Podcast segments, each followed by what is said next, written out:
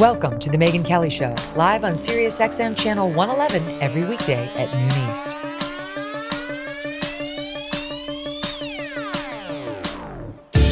Hey everyone, I'm Megyn Kelly. Welcome to the Megyn Kelly Show. Oh, we have a great, great program for you today. One that I can only bring you in this new format with the time to truly dig into these issues. Honestly, like if I were on cable news right now, we wouldn't be able to do any of these issues justice. Uh, never been happier to be exactly where I am. In just a bit, uh, we're going to be joined for an exclusive interview with Calvin Robinson. Now, I mentioned him earlier this week. He was suspended and now, as of this morning, fired by GB News over in Great Britain in the wake of the Laurence Fox fallout. We've been bringing this story to you. Remember, Laurence Fox went on Dan Wootton's GB News show. Dan's been on the show many times talking about the Royals, etc. And he made a crass comment about a political commentator over there, a woman, who he thought was demeaning or diminishing male suicide. Well, all hell broke loose. All hell broke loose. Laurence got suspended. Then Calvin defended Laurence. Calvin got suspended. Dan, who was just anchoring the segment, he got suspended. And now this morning, Laurence got fired, and so did Calvin. And Dan's fate looms in the balance he's going to find out later this week. Meanwhile, we booked Laurence Fox, the man who made the controversial comments, to come on this show. Uh, and he was going to come on in our second hour, except he's not because he was arrested this morning at his home in London. You cannot make this shit up. he's in jail at the moment, so we had to find a different guest. Thankfully, Calvin said he'd come on. He's all, I mean, is he about to be arrested too? We'll get into it uh, in just a bit. But we begin with the chaos to come in the 2024 election cycle, which is very uncertain to put it to put it mildly. We've been wanting to bring you this report for a while. What happens if or and how can the Democrats actually swap out President Biden from their ticket? How can it happen? Either before they get to the Democratic convention, after they get to the Democratic convention. Uh, we're going to go down the contingencies. And how about on the other side? Can Trump be subbed out. If he wins the nomination, uh, you know, come Super Tuesday and so on, and then winds up in jail between March of 2024 and November of 2024, what are the Republicans' options? Today, we have someone here who can actually answer these tricky questions and many more, like what happens if Glenn Youngkin actually gets into the race, but beyond the point where his name can be on the ballot. Um, all of the ins and outs, this man has answers. You know him well. Oh, and by the way, before we get to any of that, yeah, for the first time in American history, the House voted out the Speaker and Kevin McCarthy is gone. And we have no Speaker of the House. There's that little matter to deal with. Joining me now on all of it, our expert Chris Stirewalt, contributing editor at The Dispatch, senior fellow at the American Enterprise Institute, and co host of the Ink Stained Wretches podcast with our friend Eliana Johnson. Chris, welcome back to the show. And whew, what a day to have you. I mean, I just hope I don't get arrested. My real hope here is that I can navigate this this time with you and, and not myself be jailed. And also I would Seriously. say it's great it's great to be with you because as you said you'd have already been late for your first break if this was on on cable news. You've got yes. time to expound on this stuff. It's really cool and I appreciate it. I love doing it. And so I can't find our copy of the Wall Street Journal, but here's what showed up at our house today. This is the New York Times for the listening audience. Big, big headline McCarthy first to be removed as Speaker. And then you've got the New York Post, Gates of Hell, G A E T C. Okay, that's pretty McCarthy, good. first House Speaker ever ousted after coup by Florida Republican or Representative Gaetz. So it's a big deal. Um, I, I do find it hard to get excited by Congress. I didn't get excited by the shutdown. I knew they'd sign something to kick the ball a little, and indeed they did. But this this is a different sliver, different kettle of fish, as they say. And it is interesting to me that McCarthy's out and says he doesn't want to come back. So let's walk through it in baby steps. I've written down my questions, which I almost never do, Stirewalt, so we can do it in baby steps. Here's my first question Why does Matt Gaetz hate Kevin McCarthy? That's number one. okay. Well, I mean, first, the the big scope is in one day if you do the split screen you've got the front runner for the republican nomination and former president in a courthouse uh, getting a gag order uh, because of stuff that he was saying about somebody in the courtroom. Whoa that's never happened Forgot before. yeah and that. then and then on the other part of the split screen you've got the sitting president's son in a courthouse entering a not guilty plea to charges that he had previously been prepared to plead guilty to. That's never happened before. And then the the icing, the the coup de grace. Never before has a sitting speaker of the House been removed. Now, on the one hand, everything has never happened until it does. So what, right? Mm-hmm. The, it's consequences that matter, not whether it's the first time that it happened. Matt Gaetz hates Kevin McCarthy um, for a variety of reasons, and I don't like to question people's motives. But here it seems pretty clear that the motives are in the light most favorable to the defendant, I guess I'd say, that this small group of Republican lawmakers believes that the only way to affect change is to make sure that whoever is in leadership is absolutely terrified to defy them. And this is the kind of sanction, the kind of punishment that this small group can deliver in a narrowly divided Congress. If I take it in a light less favorable to the defendant, uh, Matt Gaetz sounds like he wants to run for governor of Florida. Uh, Matt Gaetz uh, wants to be very famous and very important and this is a vehicle to be very famous and very important certainly and get you on the as you just showed get you on the front page of every newspaper uh, makes you the topic of conversation. Um, but it won't change anything right? Um, but it will certainly make matt gaetz famouser. Hmm I also heard that he blames Kevin McCarthy for the ethics investigation into him, though they say it, that actually wasn't McCarthy's fault. But he doesn't like that he's being investigated and he thinks McCarthy at least didn't do enough to save him. In any event, that's what Kevin McCarthy is saying that this is all personal by Matt Gaetz. He barely made speaker because they just have such a slim majority in the House. I think it's just a four person majority. And so he barely won the speakership and he had to cut all these deals to get it. Now one has come back, back to haunt him that would allow any one member to basically force a vote on whether he should stay speaker. That's what Matt Gaetz did because he didn't like the deal that Kevin McCarthy uh, ultimately cut to postpone the spending battle for you know six weeks or so. You know, Kevin McCarthy did have a, a deal, as I understand it. He brought it to Matt Gaetz. He brought it to everybody. He said, "Here's a deal that could like do some stuff, like maybe some more border funding." And Matt yeah, Gaetz yeah. gave him the big middle finger. He was like, "Not good enough," and sent McCarthy walking because Gaetz said, "I'm pissed because you made that deal, and you're going to need Dems to support you. This is what a turncoat you are." Right? This is. Do I have it right so far? Well, the point was to make McCarthy use Democrats, right? That was the point. Because if you want to remove McCarthy, you need the casus belli, you need the the reason. And the reason was going to be that he used Democratic votes to avert a shutdown. Now, we remember when John Boehner stunned the nation and said, I'm not going to let you vote me out. I'm out. I'm leaving. I'm going to put the vote forward, avoid the shutdown. I forget whether it was a shutdown or a debt ceiling lift, but we're going to do that and then I'm out. And McCarthy said, I'm going to do that and then I'm going to hang. I'm going to do that and I'm going to stay here and we're going to see what happens. And they did it to him. And I think a, a larger way to think about this would be starting with the 2010 election.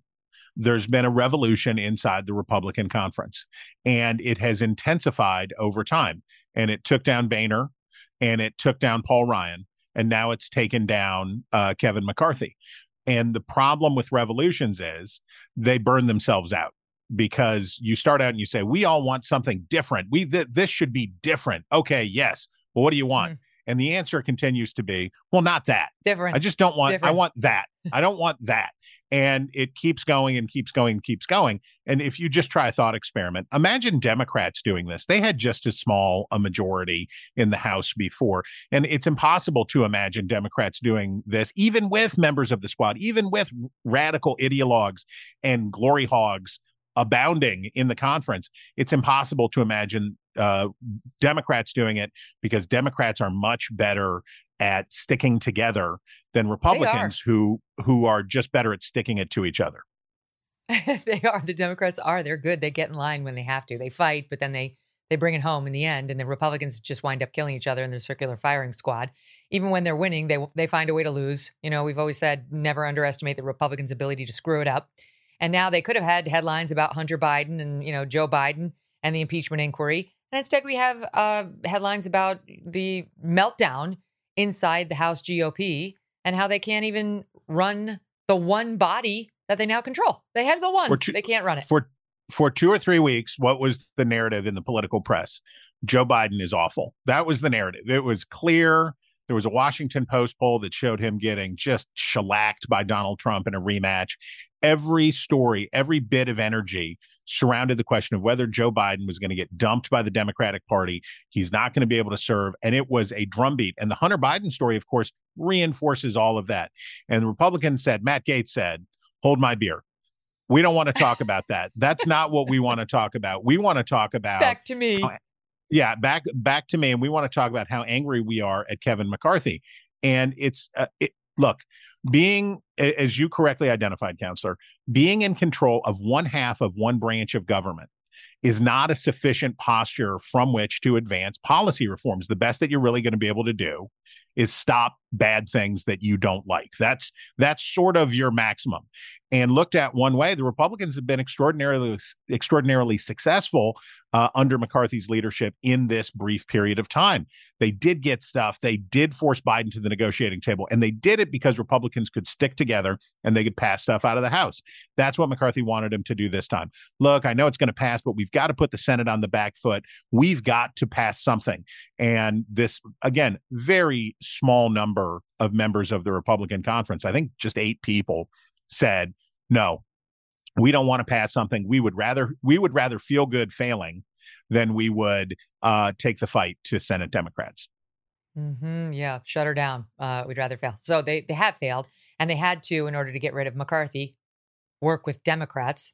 The ultimate irony. That's that was McCarthy's sin. He worked with the Democrats to kick this spending thing down the, the, the road, and then in order to punish him for it, the eight had to work with Democrats who were ticked off enough at McCarthy for the impeachment inquiry and blaming a bunch of stuff on them and just generally not liking the Democrats so much that they were like, we're not going to save you. And I understand that too. Why, why should they save him? They're like, bye. So here's my next question for you written down. Why is Kevin McCarthy not running for speaker again? um, I, I assume he thinks he uh, either can't win or in order to win, the concessions that he would have to make uh, would be even more odious than the concessions the first time. Um, a job in which you have responsibility but not authority, you're not really in charge right? Uh, you're a goat. You're there you're there to take the beating for the failures but you don't really have the ability to lead. And that was that's where the house freedom caucus generally but this small clack of members that's what they want the speaker to be. They the the speakership is envisioned as a very powerful office. Remember this is third in line for the presidency. And the speakership is envisioned as a very powerful office and lots of privileges uh, in terms of how Congress is run uh, uh, devolve to the Speaker of the House. So, what these folks want is somebody who who can't do that, who's really more of just a vote counter right? They just want somebody who's going to go with whatever the plurality of Republicans in the conference want from time to time. Uh, and that's not a job that Kevin McCarthy would want to have.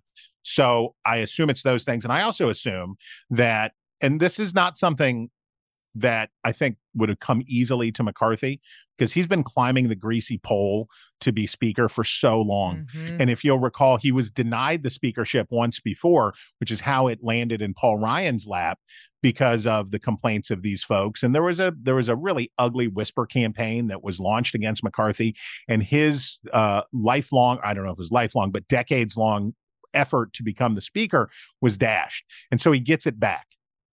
So he put all of this time and effort into having this job. And I would just say, uh, if he did it for that, if if he walked away for this reason, uh, that he thought it would be better for his country and better for his party, then good for Kevin McCarthy. Because as we can see in American politics today, people have a hard time leaving. My gosh, they have a hard time leaving. Yeah. And if what he just and if what he said was, you know what, I'm good. If he did what Boehner did or Ryan did and said, I'm I've had plenty and I'm I'm leaving now so that you guys can move on. That's a lesson that both parties in large part can take about letting things change and letting the page turn. One man who was very effective House Speaker is uh, our former colleague at Fox News, Newt Gingrich, who went on with Hannity last night and was not happy about what this eight, dubbed, uh, I think, by Ben Domenech and the American Spectator as the Hateful Eight, which I know is seed oils, the hateful eight seed oils, which are to be avoided. Uh, in any event, Newt Gingrich is very angry at the quote hateful eight and said the following. Listen here. 96% of the Republicans voted for McCarthy. 4% voted against him. From my position as a longtime Republican activist, they're traitors. All eight of them should, in fact, be primaried. They should all be driven out of public life. What they did was to go to the other team to cause total chaos. We ought to be focusing on Biden. We ought to be focusing on the economy. We ought to be focusing on the border. Instead, you're going to get a week or 10 days of the media focusing on Republican disarray. It's an astonishingly destructive behavior by a handful of egocentric people who think they're superior to 96% of the conference. And here is my next question, Stirewalt. Do Republicans enjoy losing elections? well, I, you know, it, it's it, it's it's not um, it's not a crazy thing to say because I think it goes like this. Republicans have come to believe that success. So let's start with the first uh, assumption, which is people on the right don't like the government. Uh, and people on the left do. We have a pro government party essentially, and we have an anti government party. so if you're good at being in the government, you're already viewed with suspicion by people on the right. When you reinforce that with a narrative that says, uh, we always get sold out we always get sold out. We get sold out every time. They tell us they're going to be conservatives, and then they get in there and they sell us out. And so that idea of betrayal, which by the way has animated and sustained Donald Trump in every way as he has yep. come to dominate the Republican Party, this concept of betrayal is deeply rooted in Republicans. I'm talking about going back generations to our grandparents' generation about this feeling of betrayal. So you have a party that is disinclined to see the government be the government. You have a party that is uh, uh, has a strong belief that they have been frequently betrayed by people uh, uh, sleeping with the enemy, and then you have this. What is proof positive that you've been betrayed? Somebody is succeeding at governing, right? Somebody is succeeding at winning. They're getting stuff done because the only way that you could. We have a very evenly divided nation right? And we have had mm-hmm. really for most of this century, we have a country that is 47, 47, and people who just want to puke. And the in a country in a party. country in a in a country like that, you're not going to be able to advance big ideas on partisan lines. Look at how Barack Obama, look at the the disaster of Obamacare uh, creation, passage, and implementation. What a what a, a, what a debacle that was, and they ended up with very few things out of what they wanted, and a, a bad election message, and all those things. We don't have the kinds of majorities for either party in America that would allow party line success. So the only way that you can get some of what you want is working with the other side. So Republicans look at their fellow Republicans who work with Democrats or offer things that are appealing to a mainstream audience, and they say, this person is a sellout. So, in its own perverse way, losing is evidence of purity, right? Losing is evidence of purity. And there was one member of uh, the Freedom Caucus, and I I think it was Matt Rosendale from Montana, who said who talked in a recent interview about how he prayed that the Republican majority would be small after the 2022 midterms. What is that? Right? Who says that? What person says, I just hope that my party didn't do that well? Now, the reason he was praying that his party would have the kind of puny showing in midterms that it did was that he knew his power would be greater in a Congress that was less Republican. And I think that encapsulates sort of the self defeating thinking that dominates among Republicans and why they, at a moment of enormous political opportunity for their party, cannot seem to get out of their own way. Yeah. Well, now they caught the bumper. You know, the dog caught the bumper. now what? Mm, unclear. Um, McCarthy's not running again. Jim Jordan threw his hat in the ring today.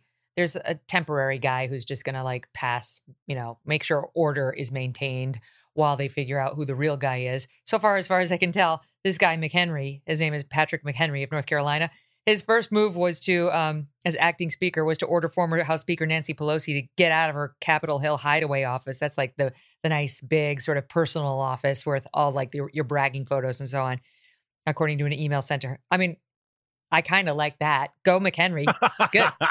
Get her out. So far, I like the new guy. But in any event, putting him to the side, he's not the real guy. So Jordan's throwing his hat in the ring. And then, and then there's this little nugget from Hannity last night. Listen, Satu. Sources telling me at this hour some House Republicans have been in contact with and have started an effort to draft former President Donald Trump to be the next speaker. And I have been told uh, that uh, President Trump might be open to helping the Republican Party, at least in the short term, if necessary, uh, if it's needed. Oh I mean, I just what? as a as a journalist, obviously I want this to I, I want to see this tried. I I just I'm I'm here. I'm six blocks away from the Capitol. I want to see I, I want to see it uh, as a journalist, but wow. Wow. Yeah. That's not real, right? That's just Trump getting his name repeated over and over.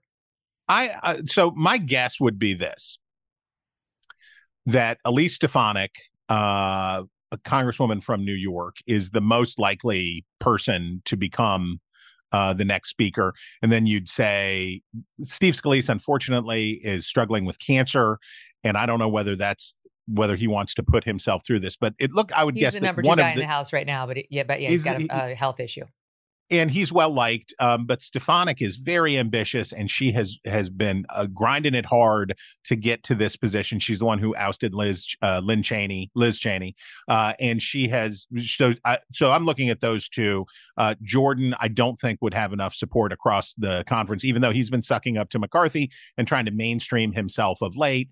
I'm I'm still skeptical, but we'll see. Anyone can be nominated to be Speaker of the House. You could be nominated. You uh, well, you would make a great Speaker of the House. It would, would be, be a short run. It would be a short run, but it would be very effective. It would be extraordinarily effective. Out, out, you're out, you're out. Everyone's out. Uh, Get back to me when out. you're over 21 in, in exactly. attitude and intellect. Um, and, and IQ. So any anybody can be nominated to be the Speaker of the House. Why would Donald Trump want to submit himself to that vote? What would what would be what would be the possible appeal of that? There are already i think there's still six or eight members of the house who voted to impeach him who are still serving in the house and a bunch more who would not like to have donald trump be the house speaker. I don't GOP see side. any on the gop side. I, I don't see any way that he would get there. So it's a i guess I, I i'll put it like this. It's a job you have to run for right? You have to go run for it. You have to go convince House Republicans that this is what you want and that you care deeply about it and you'll protect incumbents because Lord knows that's what they all want the speaker to do. They want the speaker to raise money for them and then shield them. One of the reasons uh, we have a, a joke of a Congress is that what the members want is to be protected from taking challenging votes. They want to bottle up the amendment process. They want to shut down the committees and they want everything crafted in secret by gangs of eight or whatever in behind closed doors and then presented as fait accompli you uh, vote for this or die the reason we have that stupid system that is um, antithetical to the way that a representative body is supposed to work the reason we have that is because that's what the members want. They don't want to be forced to take hard votes. And how many house republicans would like to have to vote on whether Donald Trump should be the Speaker of the House. Can you imagine how much damage that would do for oh people running in general elections uh, or primary elections, both. And how you voted could blow you up with primary voters or it could blow you up with general election voters. This is not something that Trump should want, and it's not anything that the House would want. Mm, I mean, who knows? But my instincts say he. This is just Trump generating, like tweaking the PR machine to get even more. I mean, he's a genius at PR, and I've just it, this feels and, like that to me. And Gaetz and others sucking up to Trump, right? Because what when Trump said shut the government down, for Matt Gaetz, who very much wants to run uh, for Florida governor, whatever, with the blessing, with the imprimatur of Donald Trump. I did it, boss. Look, look, you said shut it down. We're it, it, when they wouldn't shut it down, we took Kevin McCarthy out. So I think a lot of that is just sucking up to Trump to try to get his favor. It's so crazy because, of course, Matt Gaetz, you know, now he's very, very worried about spending, but he voted for all of Trump's spending increases to the well, tune of seven different. trillion. that was that different. Was, that, was, that was good. That was good deficit spending. This is bad deficit spending. That was good inflation. This is bad yeah. inflation. You gotta you gotta Excellent. think about it. This is why. So we've got this situation over in the House, hot mess. I mean, it's like there's no one to root for. There's no one to root for. Then you go out to presidential politics, which is what we wanted to get into with you. And you got, you know, the one guy who is, I mean, really to be gentle, senile, and the other guy to be gentle, under 91 felony counts, um, and very, very likely to be in jail in the next couple of years. Even if you don't think the charges are worth much, you can't deny that. He's in front of these far left juries, far left judges. Somebody's going to put him in, in jail. So it does seem very likely. So the and and the polls show that the vast majority of Americans on both sides want different candidates. Well, you're not going to get it from the look of it. Doesn't look like Joe Biden's stepping aside anytime soon, and it doesn't look like Donald Trump is losing any steam. He's going up in the polls. So that's where Chris Stirewalt comes in on the Megyn Kelly show, and then we want to talk about exactly what's going to happen. So we're going to start um, on the Democratic side. All right. I've and I've once again I have written down my question. I've written them down my little note card Stirewalt. Oh dear. Uh-oh. Um that's bad. Okay. How late into this process, we're on the Democratic side, can the Democrats sub out Joe Biden? Uh they have okay, so and I want to thank my colleague at the American Enterprise Institute, Nate Moore, uh, who helped me do the voluminous research because I knew, counselor, that you would come with real questions and would want real answers. Um, I think a rough way, uh, uh, I think a rough way to think about this is about they have about a year, which is to say there are different mechanisms that would be triggered along the way, but until and until October or at some point in September of the election year, there could be a replacement. The mechanism for how that replacement would take place differs as you go. And some, if you start at the early end, it's about an electoral process in the primaries, and then it moves to the convention, and then it moves to basically party leaders uh, gathering together to make a selection. But until and un, un, so, let's say until um, the middle of September or October 2024, they could still sub out Joe Biden. And if they haven't done it by that date, it's Kamala Harris or whoever his running mate is. So, one caveat to carry with all of this stuff is that state legislatures and state parties can change their rules as they go to accommodate exigent needs, right? So, you can, as we saw during COVID, uh, state legislatures across the country ripped up election rules. Mm. Republicans went some directions, Democrats went other directions about when you can vote and when you can't vote and when we're going to count the votes and all of that stuff. so state legislatures have a lot, a lot of control. But basically, I I put it like this: the electoral college meets on the seven is the date is the 17th of September 2024. So prior to that point, the question is when have the ballots been printed and when can you get on the uh, when can you make a change on the ballot? Um, right. and and so the period there between middle September to election day, the party is stuck, right? Because if somebody went to prison, uh, uh, had the nomination taken from them, uh, or became incapacitated and could not serve. So it's going to be up to these electors, basically, as they gather, guided by whatever their state law says in terms of what they can do.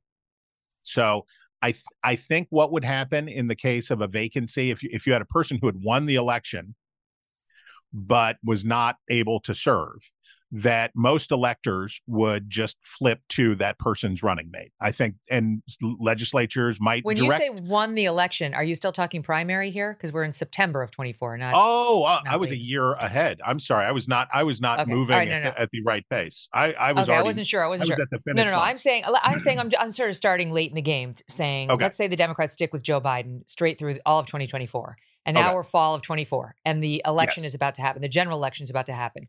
And the yes. names on the ballot for the Dems are Biden Harris. And right. then eh, September, October, anytime before November 4th or whatever the election day is, Biden says, you know what? I'm out. Like he secured right. it. He's made sure it didn't go to RFK Jr. or somebody else. Like he's gotten it. He's on the ballot. So is she. But that's basically him handing it to, to, Kamala Harris at that point. Is that correct? Okay. So think about it this way you have between now and the beginning of January, where if Joe Biden were to step aside, it would just have a normal open nominating process. Gavin Newsom jumps in, a bunch of people jump in, and you have there there are some uh, deadlines coming up uh, for filing. Uh, that are material, particularly New Hampshire at the end of this month, uh, and Michigan and Texas, which are also big, early, and important states in the nominating process. Those are coming up this year. But uh, the uh, the way I think about it is, you have the pre-primary period, where if Joe Biden stepped aside, it just becomes a primary, right? Mm-hmm. And it mm-hmm. becomes and we don't care. We don't care that those deadlines have passed because in this scenario, no one has met the deadlines. There's no there's no not one, a name. Right. And, on there. and the and the states and the state parties can change the rules and say, okay, we're waiving that. You can come in. You you can file. We'll accept this. So up until that happens. Now, you have the period between the for Republicans, it's the beginning of January or the middle of January, January 15th. But for both parties, it ends in basically the second week of March, at which point Super enough Tuesday. delegates, yeah, at which there's you have Super Tuesday in Georgia, you have South Carolina, Super Tuesday, Georgia, bing, bang, boom. And by that point, enough delegates will have been awarded that if you haven't, if you're not ahead by then, uh, you're not it's very unlikely, it's extraordinarily unlikely that you can win outright going to the convention. So now we're in phase two, which is maybe, so let's say Joe Biden decided to retire or uh, or Donald Trump decided to step aside between no, stay on the stay on the Dem side for now. Oh, okay, I, okay. Well, okay. Yeah, so let's say let's say let's say Joe Biden steps aside after the primaries are underway. Now what are you going to have? You're going to have a contested convention because nobody's going to go into the convention with enough delegates to secure it on the first ballot. So at so, that point, when we're in spring of 24, he can't just pass the baton to Kamala or anybody else. Like if he's won all these early contests, he does not yet have the ability to pass the baton. It's going to be a, a convention fight. Right. But then uh, what and then the next your next threshold and I want to get the date for you um is I want to say it's I think June. I think June is correct. Um, but the final convent, the final uh, primary contest take place. It is June. June. It's California, right? I remember this. Uh, in, it's it, it, I remember this when it was Bernie and Hillary, and it was June of sixteen when we Here were going to know. June fourth, uh, uh, Montana, New Jersey, New Mexico, and South Dakota. California is early now. California is a Super Tuesday state, uh, but well, those are the last primaries. So in the window between June 4th and the conventions, and the conventions are set for July 15th for the Republicans and August 19th for the Democrats. So, in that window between the beginning of June and for the Democrats, late August, nothing happens, right? There's no there's no way to affect those delegates in a concrete way uh, between then and then. So that is the window in which well, let's. You want to play a what if game? Uh, will you yeah. indulge me in a what if? Okay. Yeah, please. So let's say let's say Joe Biden is abducted by aliens on the 4th of July of next year and he is taken away. He might be. They're uh, coming across the southern border in droves by the go. day. There you go. Well, I'm thinking I'm thinking more but um bum bum. So he he he goes to Melmac, the planet Melmac and is taken far away and is no longer in the race. What happens then? And what happens then is all of these Democratic delegates have to pick someone else. And what you would end up with at that convention would be an old fashioned, absolute battle for a presidential nomination. And it would be wild. It would be woolly. It would be horse trading. The because the, the delegates would all have already been picked, but they would be unbound because their candidate was not available. Oh, wait, this anymore. isn't this isn't that interesting because he's not going to be abducted by aliens. In this in the real life scenario, what's happened here? He's become incapacitated. He's, he's oh, incapacitated, oh, right? He's, he can't he, find his he, way to the convention. He is un, he is un, he he becomes unable for whatever reason to uh, accept the nomination. Uh, and okay, whether that okay. he, he, is so that so that's interesting. Is, so yes. so if it happens be, between now and August, his incapacitation for you know health reasons, it doesn't just go to Kamala, even though she's no. as of now his running mate, and we presume his running mate on all these early primaries. So between now and March, if he is incapacitated, uh, it just becomes a primary, right? It just becomes a wild and woolly, absolute primary fight, and Kamala Harris would get no, uh, would get no, very few bonus points for being uh, his running mate. We saw this play out in 1968 when Lyndon Johnson stepped aside uh, and tried to grease the skids for Hubert Humphrey. Hubert Humphrey eventually did win, but only after. I mean, this is the election when uh, Bobby Kennedy got assassinated uh, after a incredibly tumultuous uh, process that ended with a riot in the park across the street from the convention hall in Chicago. Uh, it was a catastrophe, and the that kind of of contest. I'm not saying that it would end in in murder and violence, but that just to say the capacity of an incumbent president to ease the way for his vice president is minimal and uh, this th- this would be immediately contested. This would be immediately contested, and Democrats don't even like Kamala Harris that much, so yeah. it's not like she she would have that track. So between now and March, it just becomes a, a crazy primary. Between March and June, if Biden were to become unable to serve, then it would be a delegate math game who can win the most delegates in these states to go with the most bargaining chips to the convention. How do you get to Milwaukee? Or are they Mil- no, they're not Milwaukee. I I forget. But how do you get to the convention with the most the delegates? Dems are in Chicago have, this year. Dems are in Chicago. A, a perfect historical rhythm yeah. right there for Democrats. Not miss not missing a beat on historical rhythm.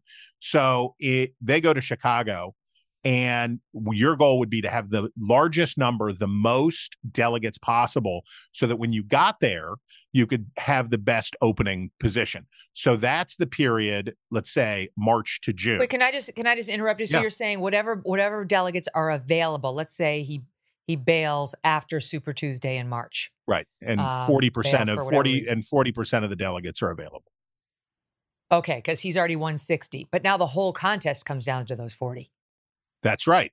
And okay. it comes down to what will the people who were who what will what will the delegates who were sent to vote who were going to be sent to go vote for Joe Biden what will they do mm. now that mm. they don't have to vote for Joe Biden? So what you'd mm, have so they're be, free for all. They're, they're they're like open slate now and need to be persuaded. They need to be wined and dined.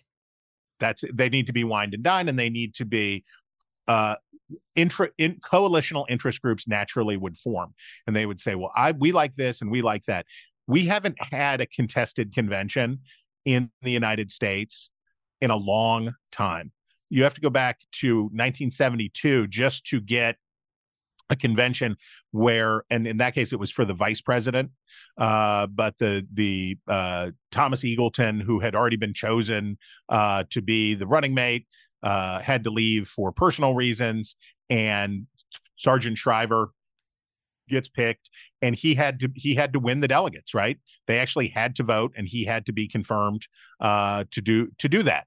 So we don't ha- our people in both parties don't have much experience at doing this stuff but in each of these scenarios that we describe every hour it gets later the more chaotic it would be right mm. up until right up until 30 seconds after the convention. That's where it changes. And that's where, if Biden were to step aside, he could have influence. And that's the magic moment. So, leaving before the primary, I'm sorry, leaving before the convention would just throw the convention into chaos. Maybe you get what you want, maybe you don't get what you want. Maybe it's Liz Warren, right? Maybe it's maybe it's a catastrophe. Maybe Democrats end up because you have a bunch of uh, extremists who get their way or whatever. But it's a bad, it could be a really bad scene. But as soon as he secures the nomination, things change. And the mm. universe of people who would be making the replacement gets smaller. And the, the it, it goes basically like this. And I want to just, we're going to stay with the Democrats. Here's the language a special meeting to fill a vacancy on the national ticket shall be held on the call of the chairperson. What does that mean? Right? What what, what, what chairperson? Yeah, DNC? The, the the the chairperson of the Democratic National Committee calls a meeting. And they call a meeting of the members of the Democratic National Committee. And whoever a majority of members of the Democratic National Committee choose to be their nominee becomes their nominee. Now, that's a much more manageable group of people because those are people who are deeply invested in the party's success. And they're going to tend to be less ideological because they're politicians, right? The people who populate the Democratic National Committee are current and former uh, lawmakers, governors, Wait, so you're senators. telling me that if Joe Biden shows up at the convention in Chicago in August and says, yep. "Thank you so much, but no," then it's going to be up to a committee it's not like for him to say, "This is the one I want to do it." Like it's some right. committee, and then that then the committee comes up with a name, or I don't. know, I guess one so, name just to keep things orderly, so, and then puts so it out would, to all the delegates who have shown up. No, no, no, no. So what would happen is Joe Biden goes. He doesn't say no thanks. He says, "I gratefully accept your nomination," and he leaves the stage. And then the next day, he says, "Because of my doctor's orders." uh, I will not be able to do this, and therefore I must remove myself. I, I I I rescind my acceptance, and I will not stand for this office. Then the members of the Democratic National Committee, and I'm sorry I don't know this off the top of my head, but we're talking here about a couple hundred people, two, three hundred people. Then they convene, they would meet right over there here in Washington, I assume. Maybe they'd go, maybe they'd go someplace else. But the delegates are gone. there are no there are no more delegates because the convention is over and those delegates oh, have wow. gone home and they're not asked back. Now if i'm joe biden and this is again this is just a, a, a, a thought experiment. Let's say i'm joe biden and i don't want to have to be president for four more years and i don't want to have to go through a general election campaign where i'm getting brickbatted all of the time and embarrassing myself and i don't want to do it. This is the sweet spot. This is where this is where you step aside and it's the window between august and mid-september you got a month basically that you could step aside and you joe biden if he wanted to do this uh, I think is Jamie Harrison the the uh, chairman of the Democratic National Committee these days. I think the, it tells you something about so. how how unimportant, relatively speaking, uh, party chair Remember people are now. Debbie Wasserman because yeah, you had to know because they were powerful. Yeah. Uh, right. Now they're not so powerful. But in this in this case, you could certainly not to be a conspiracy bug, but you can certainly see uh, Joe Biden calling Jamie Harrison to the White House and saying, "I'm going to step aside. I think it ought to be Gavin Newsom, or I think it ought to be Kamala Harris, or I think it ought to be Commander because he really gets tough on people. Whatever, whatever, whatever, whatever Joe Biden might want." he would certainly be able to start uh, counting noses in a much smaller group and in a smaller group of people who were more favorably disposed to him than the 2000 yes. yeah than the than the 2000 people who were at the convention so in that period that 6 or 8 week period that's when you have the smallest number of people who are most deeply invested in the party's success, where you could actually do it there. I don't think that's going to happen, but if I were writing the screenplay, this is where I would pick. If I were if I were writing the screenplay about how Joe Biden steps aside, that's where I'd do it. Well, because most people think I got to squeeze in a break, but most people think he doesn't want to step aside, and it would take either so. Barack Obama coming over to him, putting the arm around the shoulder, and saying, "I'm telling you, it's time to go," or it would take Hunter's going to jail unless you give him a pardon and then quietly leave stage left. You know, something extraordinary where he's kind of forced to do it. But you're saying even under those circumstances, the thing that makes the most sense is to wait until he's wait. gotten it. And and that gives him and this cabal of powerful Democrats the most power to make sure the next person is what they think is the best person. That's right. And if it happens during the convention or uh, between the the previous time, you'd favor Harris to get it, and that she'd get sympathy votes, and that it would probably devolve to her, but it wouldn't be sure. But in this window, uh, there would be a much smaller group of people and an opportunity to do it with a fresh start. Mm. Of course, that doesn't take into any consideration how the Democrats are going to get rid of the black woman uh, and yeah. and sub in yeah. someone else, unless it's like Michelle Obama right? But I don't know. Oh, Hostin over at The gonna... View, who's also a black woman, says we're not interchangeable and is saying this is not a good plan. You're if if if the Democrats could convince Michelle Obama to do this, can you imagine the stunning success that she would obtain? Because she wouldn't have to sit on the shelf. She wouldn't have to be there. People say, "Hey, wait a minute, this is the dumb thing you said before. This is what about this? What about that? What about?" And she wouldn't have to run for it.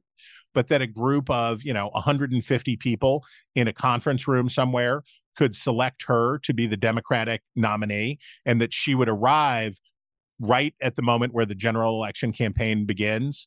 Oh man, she would ride herd. That would be that's why it would be that's why Doug Brunt should write this book. Uh and because it well probably won't happen, but it would be a really good book. Uh, he's he's on to nonfiction now, but this this is better than fiction if this actually better happened. Than fiction. And what if what if you're you know you're still playing the identity politics game? A lot of people think that ultimately you know Kamala Harris is going to go for that Senate seat in California but that's she gets subbed out since nobody likes her, even the Democrats. Maybe Newsom subs in. Maybe she goes back to governor in California. He subs in as the VP. You got the identity politics at the top, and you got the future at the bottom of the ticket. And boom, Bob's your uncle. All right, stand by.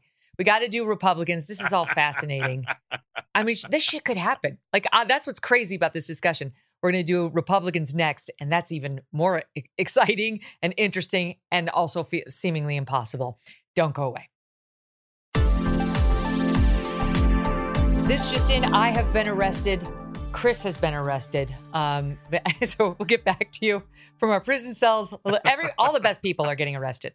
Trump's arrested. Hunter's arrested.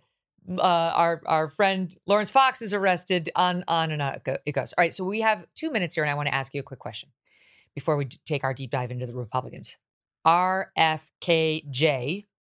is mm-hmm. expected to announce he's going to run as an independent because he's getting the boot on the forehead from the Democrats in his attempt to run for the Democratic nomination. A lot of debate in the news this week over who does that help and who does that hurt more. So is this a win for Dems? Does he take more votes from the GOP side? Or is it a win for the Republicans? Does he take more votes from the Dem side? Well, it may not matter to anybody because if he just runs as an independent, he won't be able to get on the ballot and it won't matter. But if he runs as a libertarian, which there are some substantial hints that he might, he'd get tons and tons of ballot access, and the libertarians are excited about it. There were enough libertarian votes uh, in 2020 that could have thrown the election into a 269 269 tie uh, if they would have gone for Republicans. RFK, as a libertarian, would most assuredly do more damage on the Republican side than he would on the Democratic side. And this would be a mm. big win for Democrats. Because his support among Democrats is relatively low. I think it's like 14%. But on the Republican side, there's a lot of open mindedness toward him and fandom. Yes. And especially because he lines up on vaccine stuff and he lines up on uh, deep state stuff, all of those things, much more with the MAGA Trump community than he does with Democrats. And if he were but, in the race, if you're a MAGA, you're going for Trump. Right. You're not leaving Trump for RFK Jr. how many votes do you think will decide the election in Wisconsin? And how many votes do you think will decide it in Georgia and in Pennsylvania and in Michigan and in Arizona? If we have a replay of 2020 and you have similarly small margins, and I just would, I should also say, these are protest votes, not votes for president. These are people who are saying, I can't vote for either of these people, and I want to send a message. And the message that RFK Jr. would send would be ideologically aligned to some degree, but it would mostly be a yawp in the face of the two parties to say, I don't like mm-hmm. how anybody treated him. I don't like how this is I going like for this guy. And he at least wants I, to shake I things like, up. I, it's like you said at the top of the show. That's the I just want a puke party. That's my party. Right. So I see where you're going. Stand by. We'll pick it up there. Stirewalt stays with us. GOP is next. One follow up question from my my crack EP, Steve Krakauer. He wanted to know what if Joe Biden wins? What if he wins the general election? with Kamala as his yeah, number yeah. two. But but then he says, I'm voluntarily stepping down. Because yes, it's apparently not entirely clear that she would just move into the top spot. If he dies, we all know what happens. Uh, uh, abducted by abducted by aliens. Uh, Joe Biden. Uh, Joe Biden steps aside. Joe Biden is in in any way unable uh, to serve. So then we're talking about election day to inauguration day, right? So the election has taken place and the because we know what happens after the inauguration and then we break that period down into the time between December 17th when the elector uh, and the electors cast their votes yeah. and then of course January 17th so basically prior to the electors casting their votes it's up to it would be up to the state. So if the vacancy occurred before December 17th, it would be up to the states to tell their and the legislatures could convene. We again saw this during COVID, emergency sessions of legislatures to gather and direct who who can they vote for, who do they have to vote for, what is their obligation. So that's wow. a state question. That's a state question before December 17th. After the electoral votes are counted, that is all Congress. That is all entirely up to Congress on January 6th of 2025 to make a determination what's a valid elector, what's not a valid elector, and if nobody has so let's let's let's play out this scenario. No, I get it. I heard enough. It's a yeah. headache. It's a massive headache. It's not something that yes. the Democrats would want, so it's not going to happen. No. Um, no. All right, let's do let's do GOP. Um, okay. First of all, the big buzz: Glenn Youngkin underdog. Here I come to save the day. Yeah, I know that, you know, you don't like what you have over here on the B team. You don't like DeSantis. You don't like Vivek. You don't like Pence. You don't like Nikki enough. But you might like me, the 500 millionaire um, who ran Carlyle Group and um, who signed a letter in support of the Southern Poverty Law Center, which dubbed Ben Carson a terrorist and hates moms for liberty. But I am here and I am going to be the one these are just a couple things. Glenn Youngkin is fine. I like him, but I'm just saying this is what's going to come up about him. Um, sure. And there are still party establishment folks who think he is the underdog. So let's just say, okay, here he is or he isn't. How late could he get in? So yeah, you you correctly, counselor, divided it into the uh le- so there's the legal slash uh, operational component and then there's the social psychological what how would voters respond to it and the how would voters respond to it question is in, open and i'm happy to discuss uh, but i i doubt that there is actually that that thirst out there for basically and i don't mean this as a slight to either party a, a, a an improved romney right a governor mm. uh private equity guy uh, competent, rich, uh, successful governor of a blue state who is going to come in and do this. I, I don't I don't see that energy in the Republican Party, but uh, who knows? But if he did, basically it goes like this. He would have already missed the New Hampshire filing deadline. So Youngkin says he's not he's he's not entertaining and I'm going to give Glenn Youngkin the benefit of the doubt that what Glenn Youngkin is really trying to do is raise as much money and get as much attention as possible for uh, his midterm elections in Virginia and that yeah. he is do- doing everything he can to get all these billionaires and get all the media attention possible to win those uh, to win those seats so that he can have a very successful second half of his term. Virginia is a one term only state for governors, and that he wants to have a real bell ringer. And by the way, that would put him in good stead uh, to run for the Republican nomination the next time around. But let's say that he waits until afterwards. The Republicans win the Virginia legislature, take over both chambers, and he says, I want to get in. He's already missed uh, New Hampshire and he's already missed uh Nevada, well Nevada doesn't really count this time because they're all screwed up. They've they're having both a caucus and a primary. It's a disaster. Won't mm-hmm. matter. So you could live without you could live without Nevada, but living without New Hampshire seems hard. Uh, and then he would have to hit uh, Michigan has a filing deadline on November 10th. Uh, so we don't know about South Carolina, or I don't know any of your listeners who know exactly what the filing deadline for the Republican Party in South Carolina is. Remains a little unclear to me because uh, it's a party-run primary that takes place on a Saturday, and I I think there's plenty of flexibility uh, for uh, getting into South Carolina. So let's say he's not on the ballot in New Hampshire. Here's what he could do: he could cut a deal with somebody who is on the ballot. He could cut a deal with Asa Hutchinson, and he could go campaign in New Hampshire and he could say a vote for Asa is a vote from whomever, pick whoever you want, somebody who is who has dropped out, and say a vote for this person is a vote for me. I, this is how we're going to show our strength there. And he could go campaign in New Hampshire that way. He could he could do that. Um, so that's a way to be in the discussion. But something that I would remind everybody of this year is different than most quadrennial cycles because there's 32 days between New Hampshire and South Carolina. And as I said, Nevada's won't doesn't really count. They've they've screwed themselves up. So you're going to have 32 days between the you have two uh, you have Iowa, New Hampshire, bing bang, and then you have 32 days. Now, in that 32 day period, who do you think is going to be at the at the top of the discussion? The people who have won or done well. The the the value of those first two contests goes up a great deal because you're going to need momentum to sustain you through this long period. Uh, and then you go to South Carolina, and then whammo, right after that, it's Super Tuesday. So it takes forever, and then it happens very, very quickly. And by that point, it's something like 40% of all of the delegates available are going to be uh, are going to be decided uh, by Super Tuesday. And could Glenn Youngkin conceivably before Thanksgiving declare, figure out a way around New Hampshire yeah, I mean, he could. Uh, it's certainly possible. What effect would that have on the Republican race? I don't think Glenn Youngkin would take any votes away from Trump. Uh, I don't think there are many. I mean, maybe there's no, a handful. No, I think the thinking is he would be the guy to consolidate the anti-Trump vote. So who's going to tell Nikki Haley that? Right? Who's going to be the one that says who's going to mansplain to Nikki? Exactly. Who's going to tell her, "Hey, you're doing great. You're really on the move here. You've get." And there's a new poll, by the way, uh, out today from New Hampshire, and she has leapfrogged over Ron DeSantis and Chris Christie. She's sucked up a bunch of their vote share, and she has oh. moved up into a strong second place. Uh, well, strong.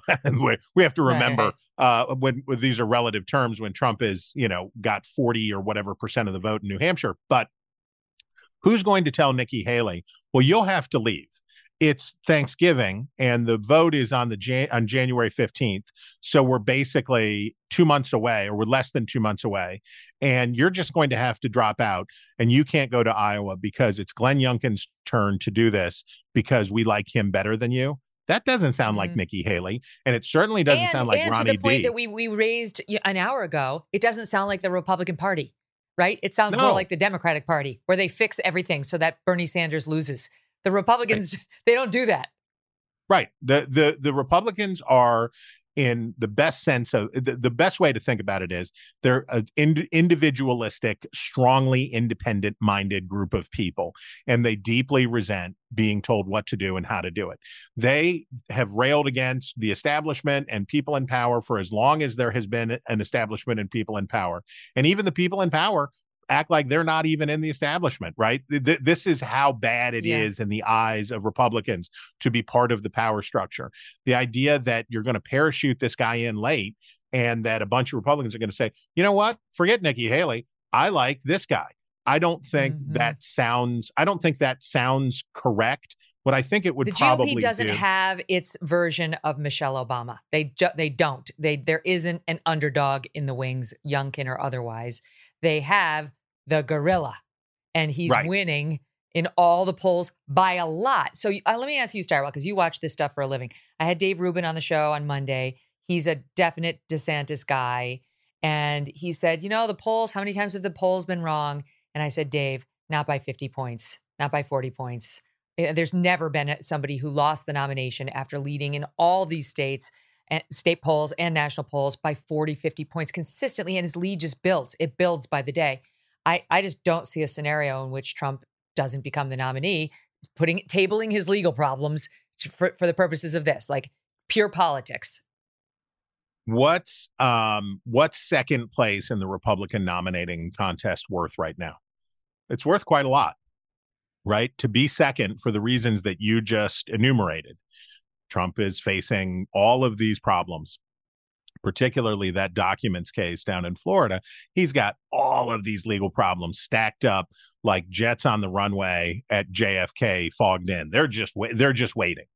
And if you're Ron DeSantis or Nikki Haley, it'd be pretty if you most ambitious Republican politicians would say, "I'd like I'd I'd like a shot at that second slot right there. I'd yeah, like to I'll be, be the lady in waiting." In, Yeah, I'll I'll be in second place because this could definitely end badly for Trump. Uh, the and the only other thing I would say is there is some softening and softness in Trump's numbers, right? Uh, the and part of the problem that Trump has is, of course, he wants to say, "I'm up by 60 points, I'm up by 80, I'm up by 100 points, I'm the, I'm the, I'm it." Nature abhors a vacuum, and as these debates continue to take place, and there's energy around, like, "Hey, what's going on in New Hampshire? Who's going to win this? Who's going to win that?" It creates its own center of gravity. Trump's huge advantage is he's basically running as an incumbent. He's an enormously yep. he's an enormously heavy favorite because he's essentially running as an incumbent. He's got the party apparatus behind him and he is 100% name identification and many Republicans feel that he was wronged grievously in 2020. Uh, and so they're sticking with their guy and that all redounds to Trump's benefit. But there will be attention and action and interest around these other folks with more debates and as the contests get closer. And the last thing I would just remind you, as you know just as well as anybody, Iowa and New Hampshire have never, in the history of modern nominating contests, ever voted for the same Republican candidate. They have never right. agreed one time. New and Hampshire has love, a better record. New Hampshire has a better record, but what Iowa does is they like to is what they did to Trump in 2016. Oh, are we all voting for this guy? Well, we're voting for that guy. What do you think about yeah. that? What if we what so Iowa likes to be contrary to everyone and New Hampshire likes to be contrary to Iowa and the mm. possibility that Iowa would deliver a and and by the way, what Iowa basically does is calls the field. So you have a bunch of people hanging around the hoop hoping they can get a tip in. And after Iowa, you say, well, you play sixth in Iowa. So I don't think we need to really talk about what you're doing going forward anymore. So that starts the thinning. And then New Hampshire cuts it off hard. Now we're down to two or three people. And then we go into that 32 day period until South Carolina. And then it's Katie bar the door. What could happen in that 32 day period? Look, if the election were held today, if it was one national election and it was held today, Trump would win in a walk. He would dominate it. Absolutely. But that's not how they do this. They're gonna do they're gonna have a bunch of people stand around in high school gymnasiums and fire halls on a freezing night in January to caucus and and talk about viability thresholds. And then they're going to go up into meeting halls in New Hampshire and they're going to vote in New Hampshire. We're talking about a very small number of people. We're talking about, I think Donald Trump got the nomination going through South Carolina. It's like 135,000 votes. That's what, that's what got him uh, off and running into Super Tuesday in 2016. We're not talking about that many people. We're talking about a lot of events that are going to intervene, and we're talking about that 32 day window. Yeah, Donald Trump is. I give him a, three out of five, four, maybe four, three. I'll give it three and a half out of five likely to be the Republican nominee. They're they're very good odds, but they're not prohibitive. And if I were okay, a Republican, okay, I'd want to get in the fight. So that leads me to let's say, let's say he gets it right. He Okay. The polls are right. The Iowans go for him. The New Hampshireites go for him. He's on a roll, and he gets the nomination. Mm-hmm. You know, he, or, or he's like got so many delegates, he's unbeatable. You know, you can see it's his, his for the taking. And then he's actually thrown in jail. Actually thrown in jail. I had Mark Levin on the show last week. He's a brilliant, brilliant legal mind. And he was saying there is a very good chance Trump could be thrown in jail, especially by Judge Chutkan in DC, who hates Trump. I mean, maybe that's strong, but she doesn't like Trump. You can tell that from her prior rulings. I don't think Trump likes her either. Trump, Trump just he's not a fan. Right. And this is DC that went what 92% for Joe Biden. You know, it's mm-hmm. the, the jury pool is going to be a nightmare for him. Um, and while the January 6th charges are not very strong compared to like the documents case down in Mar-a-Lago, where his jury pool is likely to be better for him, um, it it may be enough of a heartstring pull for a DC jury that he, the, the prosecution, Jack Smith, gets it across the, the line and he wins. And he wins the case against Trump. So if that happens, she could put him in jail, even pending appeal. She could say, No, I will not stay your mandate to go to prison, federal prison, pending appeal. I don't have to do that. I'm not doing that. So he could be in jail. That's just one. I'm just picking one case of the four. Right. By the time we actually vote on November, whatever, 2024, do the Republicans have and that trial set to take place the day before Super Tuesday, March 4th. So, do the Republicans at that point, when they're like, okay, I love him, but this is bullshit. Like, I can't. We're, we're going to lose if our if our candidate is serving a prison sentence. I know I love him. I know these guys love him, but I know those suburban soccer moms who screwed us over the last time. They they're not going to love this. They were barely coming over our way to begin with because they didn't like the transing of the kids or whatever it is. But that they're not. So now what? Is there any option? Any option at that point? Yeah, I mean, look, these parties are not governmental agencies. They are not governed by the law. They are uh, private nonprofit entities that uh, abide by their own rules. Is in in let's let's do that hypothetical. Donald Trump is uh, imprisoned uh, and he is sent to jail pending sentencing uh, prior to election day. Could the Republican National Committee take the nomination away from him? Yeah, they certainly could. They have extraordinary power. The members of that committee, who are, by the way, elected by Republicans across the country, they're chosen either uh, some of them directly elected uh, in, on the primary ballot uh, to be committee men and committee women, uh, and some chosen in state conventions, but they're chosen and they can convene and they have extraordinary power to change rules and blow stuff up uh, to do that. The question is, would they have the political will to do it? Because if the Republican rank and file was sticking with Trump, you can't abandon our guy at the moment of his greatest need. He needs us now more than ever in his fight, and you cannot walk away from him. Who on that committee wants to be the one that said, Yeah, I hear you, but we got to dump him? I know you voted for him, and I know that you want us to stand with him, but uh, we're gonna we're gonna have to dump him right now. Uh, l- let me just say one one thing as as a level setting premise.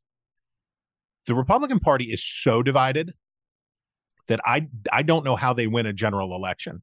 I've never seen yeah. a party that hates itself as much as this party hates itself. Yes, you're so they right. are just at each other's throats. They and, and so in a scenario where Donald Trump gets the nomination, a quarter of the Republican Party is very soft in their support right? They're very soft in their support. They're anti MAGA. They hate him. They don't want that.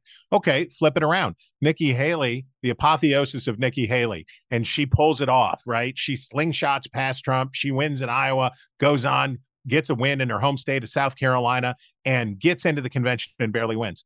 Are those MAGA voters going to say, ah, it was a it was a tough fight, but you won fair and square, and now I will come and support you and your globalist elite? Po-. No, they will say, I will, I will burn in hell before I will vote for Nikki Haley. I'll be voting for uh, RFK Jr. and you can go pound sand. So that's the fundamental. What you saw in the House is the fundamental problem that the Republican Party has. They hate each other.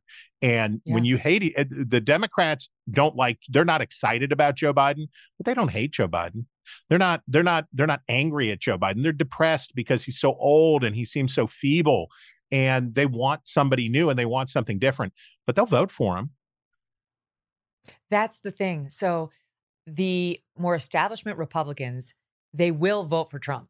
I think they will vote for Trump if they have to. They might have to hold their noses to do it, but they would definitely rather vote for Trump than lose to a Democrat. Yeah. But core MAGA, you cannot say the same. There, it's right. Trump or bust, Trump or die. Right. And right. So that so the Republicans really have no choice here. If Trump wants it, if Trump is saying, I still am viable and want it, I'm not ready to pass the baton to DeSantis or anybody else, the Republicans have no choice if they want to win the general but to make it Trump. We're, uh, I mean, I, I'd, I'd put it a slight. Well, here's what poll after poll after poll says about the state of the Republican Party. About 35% of the Republican Party is Trump, M- mega, massive MAGA. And about 25% is anti Trump. And uh, my friend, uh, pollster Whit Ayres, coined a term which is really good here. He says you've got uh, always Trump and never Trump. And then you've got yeah. always Republican. You have all yeah. of these voters who just want a Republican. They just want the Republican Party to win. They just want the Republican Party to succeed. Those are the people, the rank and file in the House, who were saying, "I maybe I'm not in love with Kevin McCarthy, but like just stop this. Like just move on." And the way that so a person, a way that a person could win the Republican nomination would basically be get to the point where they have a majority of those always Republicans in a scenario just as you described, where they say, "Hey, Trump did a bunch of good stuff, but he's a loose cannon." And he's he's brought a lot of this on himself, and we can't drag like this into in a general now. election. Yeah, and he yeah, he may like be in prison. prison. So it's just it's just too much. So what you would see would be intensification among the core core group, right?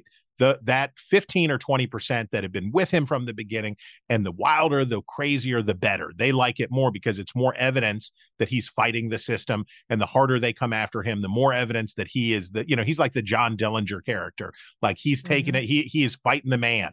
So those people would intensify in their support, but other people would start to peel off and then the dynamic shifts. I don't know, I don't know how um, I don't know how the Republicans can can beat Joe Biden, but I also don't know how Joe Biden can win because he is so right. old, and everybody knows how old Joe Biden is. And I, I just uh, not to editorialize, but I am stunned by the selfishness of Joe Biden.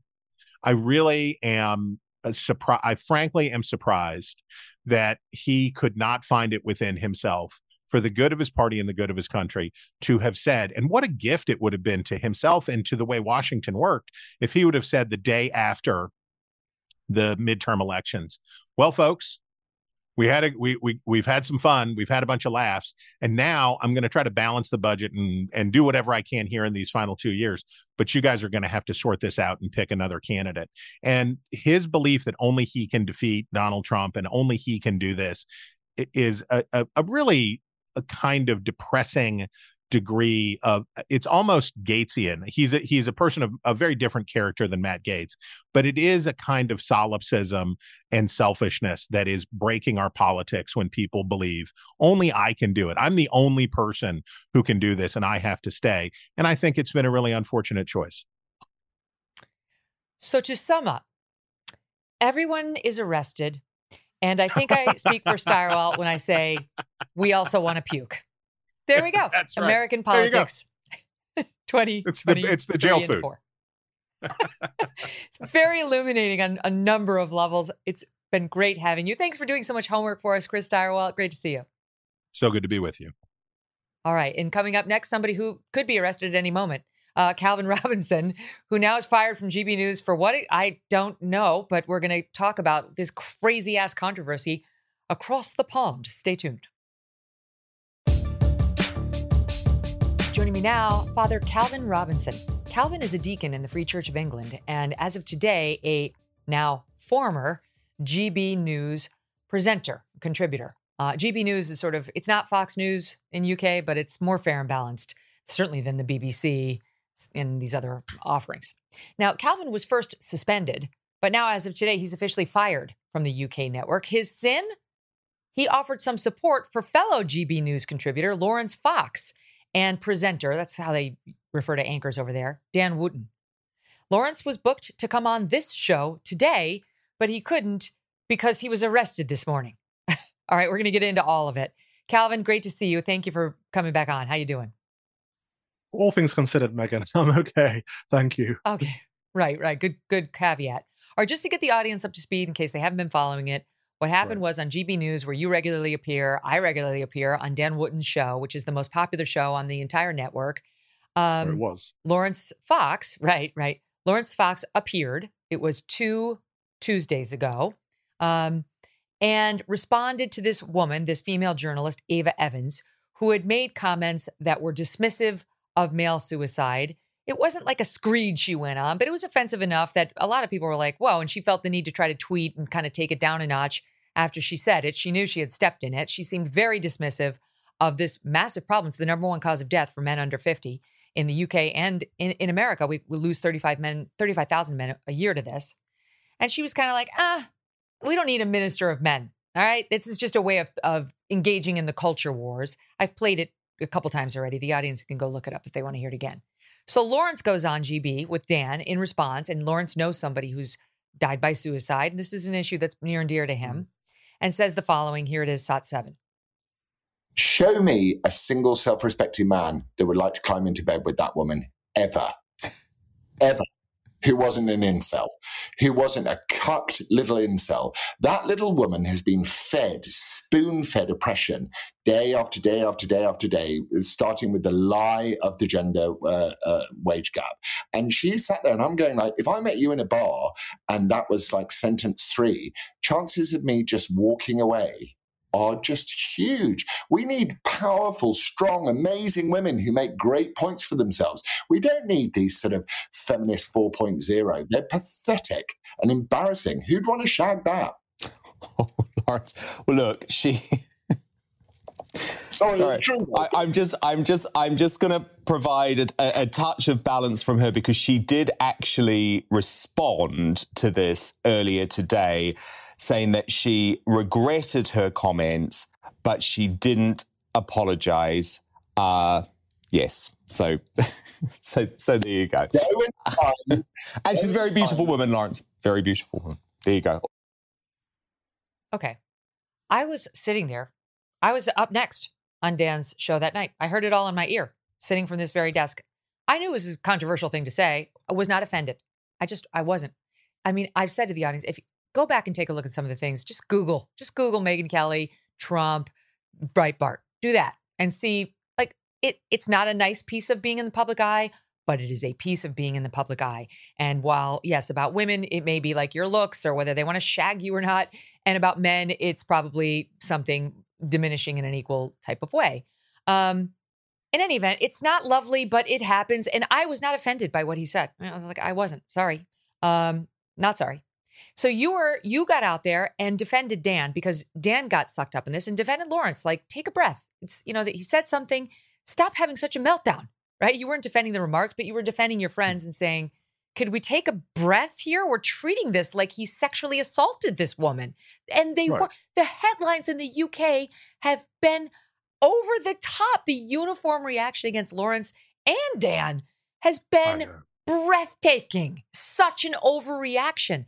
And Laurence did come out and say, I'm sorry, I didn't express myself the way I, I should have, but I'm the, my point stands. I'm still mad. Well, today, uh, I think today it was official. They fired him. GB News fired him. And you got fired. You got fired too. What was your sin, Calvin? My sin was loyalty. And my sin was actually believing in free speech uh, on the channel that calls itself the home of free speech. But what it means is the home of free speech. But no, not that speech. Uh, I also was there that night, Megyn I was sat in the green room and I was watching it live. I thought, oh, oh, Laurence, you know, because he could have destroyed her because she was in the wrong. She is a vile misandrist who hates men, and she's well known for this on all of her commentary. You know, people can check out her Twitter. She's said plenty of times, "Oh, I wouldn't shag him." You know, she's used the exact words that Laurence used. Many. But times. I don't think Laurence. I don't think he should have gone to her level because that made him look like the bad guy. Whereas he could have totally destroyed her argument because this is about men's mental health and it is the biggest killer of men in this country suicide. No one seems to care. We have a minister for women. We don't have a minister for men. And people like this Ava woman don't think we should have one because men are well, worthless in her eyes. And that's the story that should have been told. That's the sadness. But every single news outlet over here is saying, Laurence Fox, misogyny. You know, I was interviewed today by Sky News. They didn't say, why were you fired? They didn't want to care about if Dan was coming back. It's just like, wasn't Laurence Fox really misogynistic? It's like, for goodness sake, the hysteria. You know, we've had on our broadcast men being t- talked about in the exact same way. We've had people saying, wouldn't shag him. Nothing. No one cares. Again. So it's not about equality which is what feminism says it's about, right? The equality between men and women. It's not about that. It's about women being superior to men and men being a lesser half of the species. And that's very sad because we need men. We live in a society of fatherlessness, a society of men's mental health on the decline. We need to fix all of that. And it, this is not the approach to do it. So, so I was disappointed in Laurence for taking that line. And I, I said this to him, but I backed him 100% and thought, you know, he has a right to do it. He has a right to say it if that's what he believes. And if we say we're for free speech, surely he should be able to say nothing illegal, no incitement to violence, didn't break any laws. So why cancel him, suspend him, and fire him? But worse than that, they they suspended Dan too, and they're going to fire Dan. I, will put I put money on it right now. They're going to fire Dan. More right. difficult for them to fire him because he's in a two year contract, which me and Laurence weren't in. Um, but all Dan did as host, and you saw he tried to provide some balance. He was clearly caught off guard, um, and he's, he's Laurence's friend as well, so he doesn't want to drop him in it. Uh, so there are all these things to consider. But why is the question? Why did they want to fire, fire Laurence? Why did they want to fire Dan? And why did they fire me? Yeah, that is the question. And I know you've got some thoughts on it.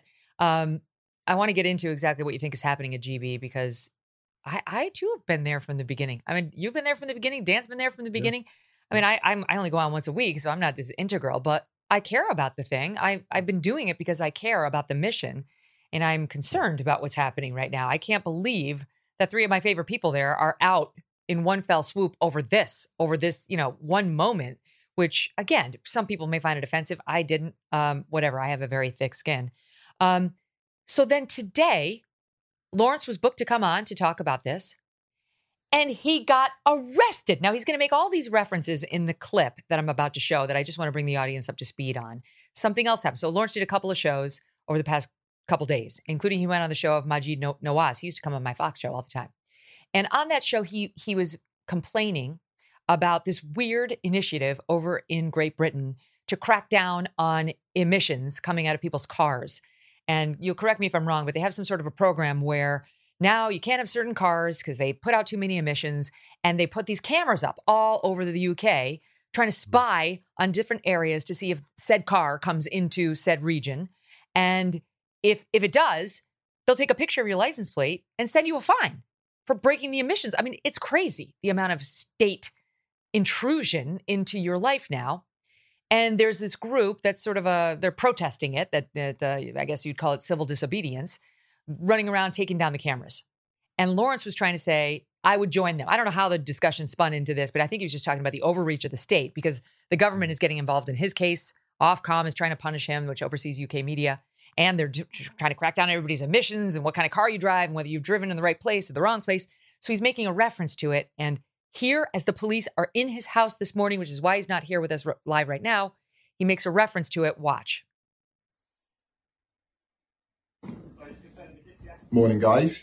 Um, in London's knife ridden capital city, where a 15 year old girl was stabbed to death with a sword, we've got one, two, you can show them. One, two, another three upstairs, stealing, going through my house to intimidate me because um, this is what the police are. They don't police with consent anymore. They police with fear and intimidation. That is the Stasi police force that we've got nowadays. Instead of being on the streets solving crimes like the murder of the poor 15 year old girl, they're on all over social media. But I'd take it. The um, scam cameras outside of London are a complete the outer ULEZ zone is a complete scam. There's no scientific evidence. Sadiq Khan rubbished the evidence and had it rewritten to serve his own needs. No one voted it. It's the beginning and bringing in of a surveillance state. And he's trying to make noises so that I can't say that. It's the beginning of the surveillance state, and these boys are the Stasi. Sadiq Stasi. Bless them. So have a lovely day. I'm going to spend my day in the clink, in it. My goodness. So that's him this morning as he's being arrested. And he was arrested. He was charged uh, reportedly with conspiring to commit criminal damage to ULEZ cameras. ULEZ, it stands for ultra low emission zones. Again, put in place across London. If a car drives into the zone and does not meet emission standards, it gets a daily charge, about $15 US money. Uh, and the ULEZ cameras record a car's plate numbers and so on. So, this is what the controversy was. Just to expand, forgive me one more soundbite, Calvin. It was Maajid Nawaz's show where he made the comments that apparently led to this this morning. And this is where you'll hear him reference these cameras um, a couple times here too. Take a listen, Stop Five. I would encourage mass, mass removal of the surveillance state because once it's there, you cannot remove it. Are you interested in testing the law around this if some people get arrested? I, I would be happy to be arrested myself.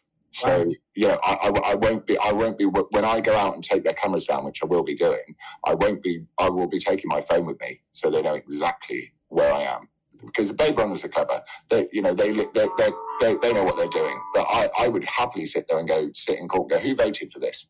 What's your evidence for the Outer London Clean Air Zone? What's your evidence for that? Why are you doing this? You know, I, would sit there and do it, but I do that. I've got you know, several court cases going on, as you know. But um, yeah, I would.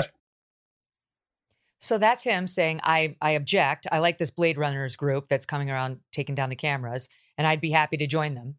That's what got him arrested on conspiracy, conspiracy to commit criminal damage to the cameras. I looked it up. The UK law, that law requires the very first thing an agreement between two or more parties to commit a criminal offense. An agreement. Who did he agree with?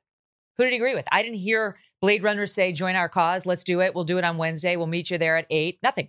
It was saying something. It was aspirational. This is what his defense lawyer is going to argue. You cannot, I think, even in the UK, be arrested for thought crimes for thinking, I will do it. Well, I'd like to make an example out of myself. I would like to challenge this law. I'm going to go out there, even saying I'm going to go out there and cut him down. No, that's not a crime. There has to be an agreement to have a conspiracy toward anything. There wasn't. So, what's this all about? Well, it's pre-crime, isn't it? He said he might commit it, so they're going to arrest him just in case he does. It's like something out of Minority Report. But I wish you were right. But actually, in this country, you can get arrested for thinking things. You know, Isabel Vaughan Spruce, a friend of mine, was arrested for silently praying in her head not too long ago. Thankfully, the police dropped the case, uh, so it didn't end up going to trial. But if it does, and it will do at some point, we'll find out: can you be arrested for what you're thinking in this country? Because they're trying to clamp down on it. And I think the thing with Laurence was that they knew he'd stream they knew he'd put all this on social media, and it's a shot across the bow. It's a warning to these Blade, Blade Runners, great name, by the way, that they go around, and it is civil disobedience because they're saying, we did not consent to this CCTV everywhere. We did not consent to this big brother state. And it goes against the science that you're saying it backs up. So we're going to take them down and do our duty as civil servants of our of our land. And I think what the police are doing and what the state are doing is saying, how can we clamp down on this? Well, Laurence Fox is a big voice. He's got a big profile. If we arrest him, maybe it will scare a few people off. And he's in the he's in the mix right now. He's been all over the papers and the tabloids and everywhere as the latest cool. demon men to absolutely demolish and have absolutely no thought for his well being, his mental health, what this kind of a crackdown does on him. That's not relevant to anybody. Yeah. He just needs to be fired and ruined over that one segment that we just showed. That's it. And you too, by the way, you can be ruined. I heard you this morning saying, I actually need this job. I, I have a rent to pay and I was dependent upon my salary from GB. No one cares, Calvin. Not not none of your friends there. No no one. No one does care. That's a good point. Laurence doesn't actually know he's been fired yet. I've been keeping in touch with people who are down there in Croydon, and he's he's locked up. He doesn't know that he's been fired, but the moment he gets out, finally gets out of jail, he's going to have the news that he's been fired from his job as well. And it, you're right, no one cares about men's mental health. And my biggest point is at GB News, the so-called home of free speech, so-called against cancel culture. How many of the high profile figures there have stood up for Laurence, Dan, or myself. How many of them have said, This isn't right. If one falls, we all fall. Let's gather together. The left do it. When Gary Lineker was in trouble at the BBC over here, the state broadcaster, all of the presenters refused to go on the show. And you know what? They brought him back doesn't happen on the right. We don't stick together. And it's a great shame because we can't protect free speech. We can't protect any freedoms unless we stick together. And people are more concerned about their own career objectives, about how much money they can earn, and all these things that are important, but not as important as our freedoms. Why did they tell you you were getting fired? I mean, I saw your your tweet defending Dan and saying we need to be pro free speech, and you were critical of the decision to suspend Dan and Laurence. Yeah. But it wasn't a barn burner. So what what did you what did you do? It was my tweets, and they're saying I brought the company into disrepute. But my uh, my rebuke to, rebuke to that would be, no, you guys are bringing the company into disrepute by firing us all for nothing. And I, all I did was stand up for my colleagues. And the criticism that I put out against the station was in favor of the station. I believe in the project that we all started at the beginning, a, a home for for people that feel like they have no voice, the silent majority in this country who've been disregarded by the metropolitan liberal elites. We've got politicians, we've got mainstream media all ganging together from their own Westminster bubble on net zero this and Black Lives Matter that and critical race theory this and gender theory that and, and drag queens reading to children. It's all abominable to the rest of us. Most people in this country believe in traditional British values, traditional Christian values, and there's no home for people like that in politics. So the whole idea of GB News was to create a home for those people in the media. And now that home has been snatched away, who's going to talk about the important topics? Who's going to talk about the sanctity of life or the importance of father, fatherhood or you know marriage being between one man and one woman or the fact that drag queens should not be talking to kids they shouldn't be sexualizing young kids who's going to bring up these topics if not for us That's the problem. And we're seeing already, you know, Tuesday nights is the night that you and I are usually on Dan Wootton's show. Last night was Tuesday night. The ratings were nearly half. People aren't tuning in now without us. And that's a great shame not just for GB News, but for the whole idea of having a center right voice in the media, a different perspective, and shifting the dial in public discourse. It doesn't it's so crazy now. because I, have always said on cancel culture, it's not enough. If, if all you can muster is to not join the mob, okay, we'll take it. But what would be better is if you would stand up against the mob, a tweet, anything to say what you're doing is wrong. You don't have to defend the conduct, but just to say we're not for this. You know, the absolute yeah. ruination of somebody because of one errant comment, and that's what you try to do. So the fact that yeah. you lost your job because you refused to join the mob and tried to stand up for free speech and for two guys who have been integral to GB's success, uh, it's just deeply wrong what happened. And Dan, Dan is their most successful presenter. Dan did nothing on that clip. He, Dan, you know, yeah, oh, there was a little chuckle. And then he had to issue this, you know, it was a groveling hostage statement. It was very, very clearly written by a PR agent. I'm here to tell you, I guarantee you, that was written by a PR agent and said, I'm, I'm deeply apo- uh, sorry. And I didn't recognize what Laurence was saying. Dan's trying to save his job. Everybody knows that, but it's not going to work. He's, he's probably going to get fired too. And the UK, the problem, Calvin, is that UK hasn't yet exploded with independent media exactly in the way that the United States has. So, like the podcast digital lane isn't as robust as we no. would like it to be there. You're right. You're absolutely right. And that's what we need to do. That's what I'm, I'm going to launch my own independent thing. And I think that hopefully Dan would do the same and hopefully Laurence will do the same. We have to have more voices out here that aren't controlled. You know, Ofcom is the government regulatory body for broadcast media, and they are the big brother of broadcast. They determine what can be said and what can't be said. And you may have heard, heard me mention before, but over COVID, they said you can't question or undermine public health bodies. So they're censoring what we can discuss. They're censoring the conversations. We can't say, is this vaccine really safe? We can't say. Um, is it is lockdown a good idea, or is it going to be worse for young people locked away in abusive homes, etc.? Are these masks effective, or are they going to cause the spread of germs? You know, we can't ask these questions. They said no, and this is the problem with our state established media. So we do need. You're right. We need more independent broadcasters from the centre right, but from across the spectrum, and we need to stick together. And if we don't, there's no hope for this country. So if you did launch, let's say you you and let's get Mark Steyn going too, because he also got the yeah. boot from GB. We've talked to him about it. Um, if you if you launch your own independent digital network, would you be governed by Ofcom? Because they're impossible. I mean, they, it's amazing how they micromanage speech. They're actually saying things like Dan should have pushed back in this way at this moment. I, it would drive me insane. So would they oversee such a thing if it were private and not you know on the cable airwaves?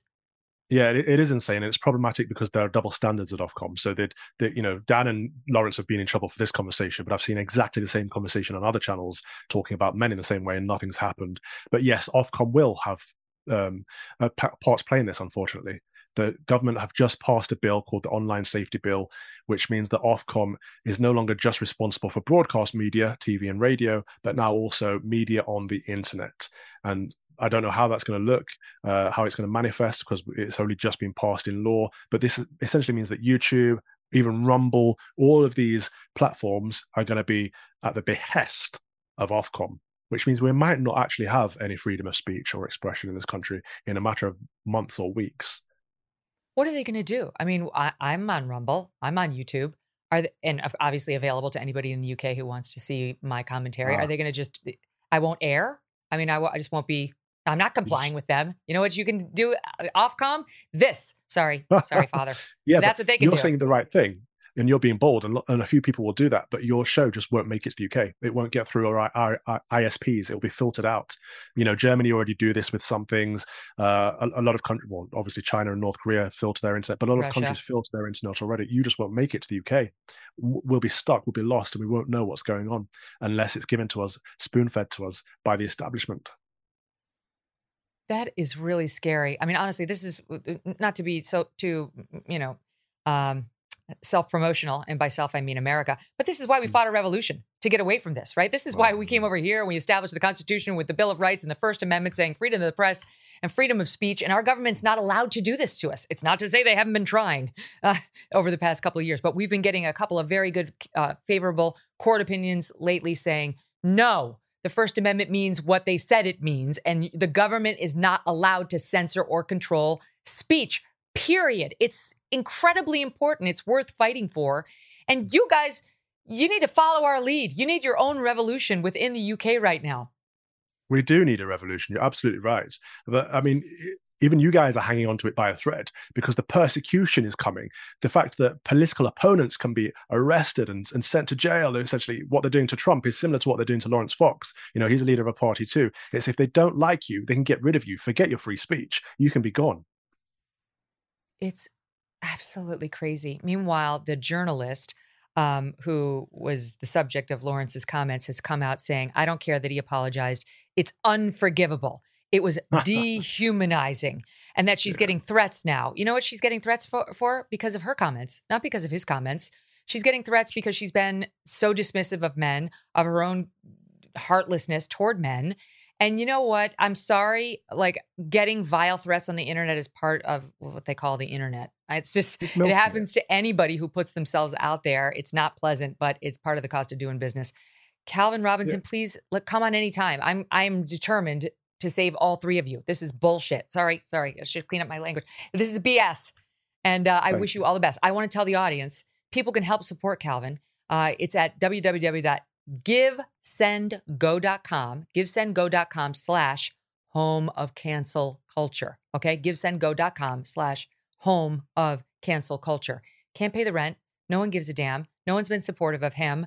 Never mind them. Uh, and it's just wrong. It's, it's just deeply wrong. Um, okay, we're going to be back tomorrow with GOP presidential candidate Mike Pence. Looking forward to that. His very first interview here on the show. Email me with your thoughts, Megyn at MegynKelly.com. Thanks for listening to The Megyn Kelly Show. No BS, no agenda, and no fear.